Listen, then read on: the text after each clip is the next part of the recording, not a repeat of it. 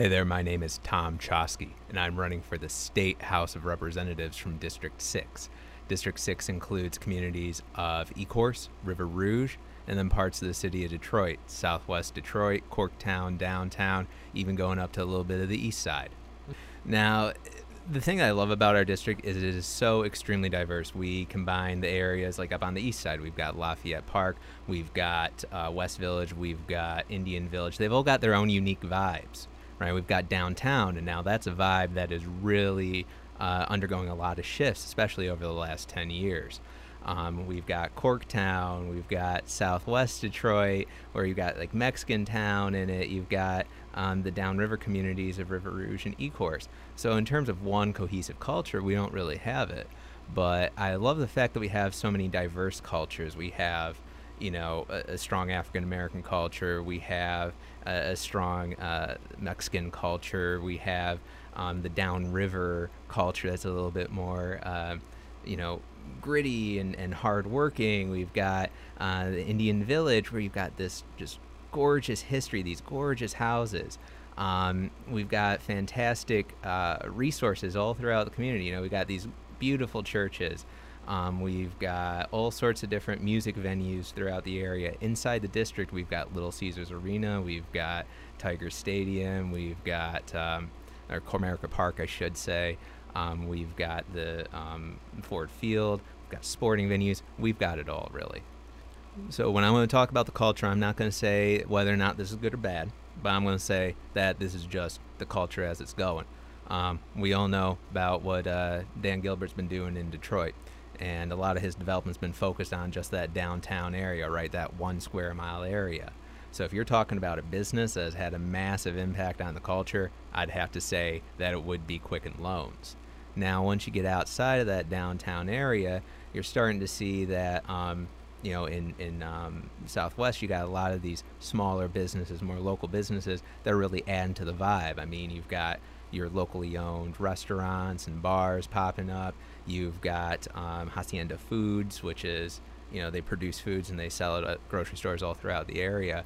So you've got that small business vibe that's really going on up on the east side. Um, we're trying to develop more local businesses. I got a buddy who runs Belle Isle Pizza, for example.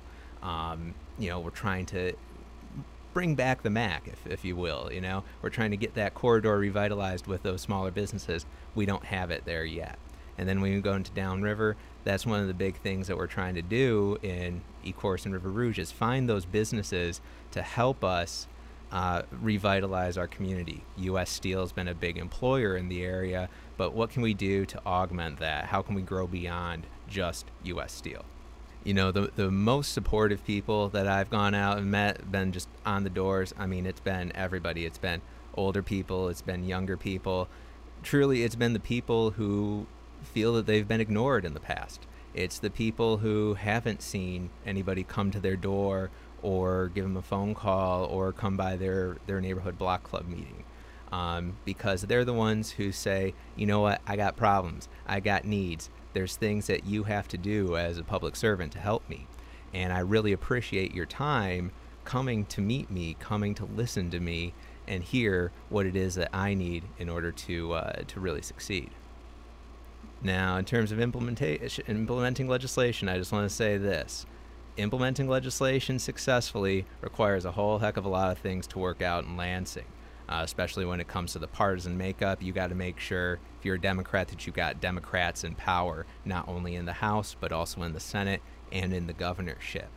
What I can promise to fight for on a legislative basis is lowering our auto insurance rates and doing so in a way that's fair, that ends the discrimination that's inherent in the system.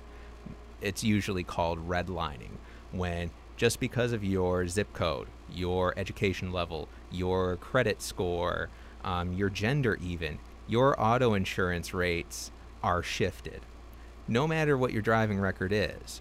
And that is patently unfair. That's why we in the city of Detroit, for example, may pay two or three times what we would if we were just transported into a different zip code, say in Ann Arbor. I want to also work to make sure that we are protecting our public education. My dad was a DPS teacher for his entire career, so I truly believe that public schools are how we're going to really make a difference in the community and help not only our kids, but even our adults who have gotten left behind when we had schools that were under emergency managers be successful in the economy that we've got and get some of these new jobs that are coming through. And then the final area, too, is fixing the roads, right? We all know how messed up these roads are that we've got. Uh, my car's got about 120,000 miles on it. About 20,000 miles came in the last year or so. But let me tell you, the wear and tear on my car has been about 50,000 miles from that, just because of all the potholes out there, everything like that. So, what I want to do is go up to Lansing and work with other legislators to move us towards progressive income tax in the state of Michigan to raise more money for the roads. I want to work with legislators to also institute strong standards for how we build our roads. It doesn't make any sense when you go out and you see a crew that's going there and they're, you know, repaving a road, and then two, three, four, five years later, that same road that was just repaved is now all full of potholes and falling apart. We need to ensure that we have our work crews working to the highest standards possible, even if it takes more time and even if it costs more money. Really, the entire community. Um, you know, one thing that's that's uh, been apparent to me from my experience having worked as a staffer in both Lansing as well as in the U.S. House of Representatives was that nothing gets done unless you have the backing of your constituents. Um, here's a little secret for everyone we as state representatives, state senators, whatever, we do not know everything. Okay. It's truly the people who know what they need and the people know how to get it. All we simply are as representatives or senators or whatever is we are people there with the ability to act. The power comes from the people, the power comes from the community. So when I'm looking to draft legislation, I'm looking to work with people who are experiencing the problems that we're facing, right? I'm looking to work with mothers. I was just talking with a mother yesterday. She got an eight year old daughter, right? And so as we were talking, her daughter was reading, doing her homework, and everything like that.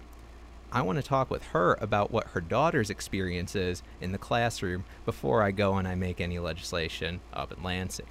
You know, I was talking with a gentleman um, about a couple weeks ago, and he was complaining about the road that had just gotten repaved in front of his house two years beforehand but already it's got a big crack running down the middle, and you can start to see at the sides that those potholes are forming.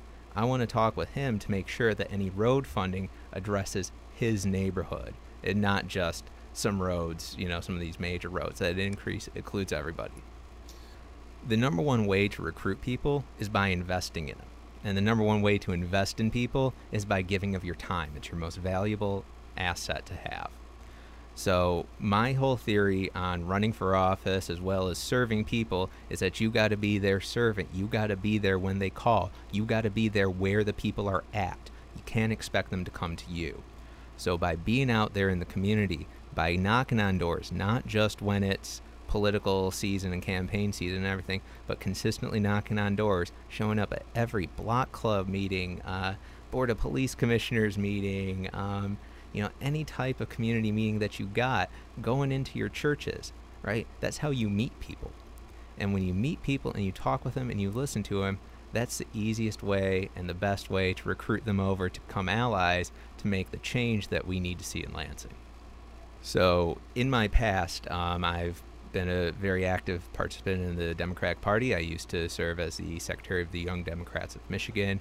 I was on the state central committee for the Michigan Democratic Party with the 13th district. Um, you know, I also worked with my former boss, Congressman Hansen Clarke, on a nonprofit where we work with at-risk youth, uh, kids in that you know 14 to 18 year old range who are at risk of dropping out of the traditional education system, trying to show them the value of learning and the career opportunities that education can really open up for them. So if I'm not successful in this office, that's okay because I've been involved for a while and I'm going to continue to be involved in much the same way. Uh, the thing that I do love about this process is going through and meeting all sorts of new people. Um, I honestly can't even predict if I'm not successful what way that I would continue to be involved. But let me tell you, I have met so many fantastic people just out there on the doors and at the community meetings. There's so much need out there in the district that I'm just looking forward to engaging people and continuing to engage with them and just see where I might be able to fit in with my talents. Well, I think every politician is going to start out with the first one. The same one's going to be the same um, appropriations. Everybody wants to go up to Lansing and control the money because that's number one thing that the legislature does controls our purse strings. Uh, but a couple of the areas that I really want to focus on in terms of committees are, like I was talking about, education. Uh, again, coming from a family of educators uh, with my father, my aunt, my grandfather, even my mom, she wasn't a teacher, but she still worked in the public schools as support staff. Right? Education's in my blood. And I want to make sure that I can go up there and serve effectively, helping all the folks who who really need to have their voices heard in our public education system. So serving on the education committee is something that's very interesting to me. And look, when it comes to transportation and infrastructure, we need to have strong, experienced voices there to hold these road contractors and Michigan Department of Transportation accountable. So, serving on the uh, transportation committee would be something I'd like to do. Now, right now, I'm really focused on our district, and, and God bless our district. It's extremely diverse, and I'm learning new things every single day. We've got 90,000 residents in the State House District 6 each one has a unique story, and I am loving learning each of those. That's where I got to have my focus over the next couple months. But after that, what I want to do is take that same approach and bring it out to other areas of the state of Michigan. Once you get elected, no no representative, no senator can go up there and do everything on their own. We need a team effort that means that we from the city, we've got to engage folks from outside the city. Now, I'm not just talking about the suburbs. I mean, we got to get people from Grand Rapids, we got to get people from Ishpeming, we got to get people from Oscoda on our side if we're going to make the change that we need. So, going out and doing the same thing, driving out, helping my friends knock on doors out in some of these communities out in the state of Michigan, getting to know some of these personal stories, that's how I want to grow my understanding of the whole state of Michigan. Yeah, so you can find me online. Uh, my website is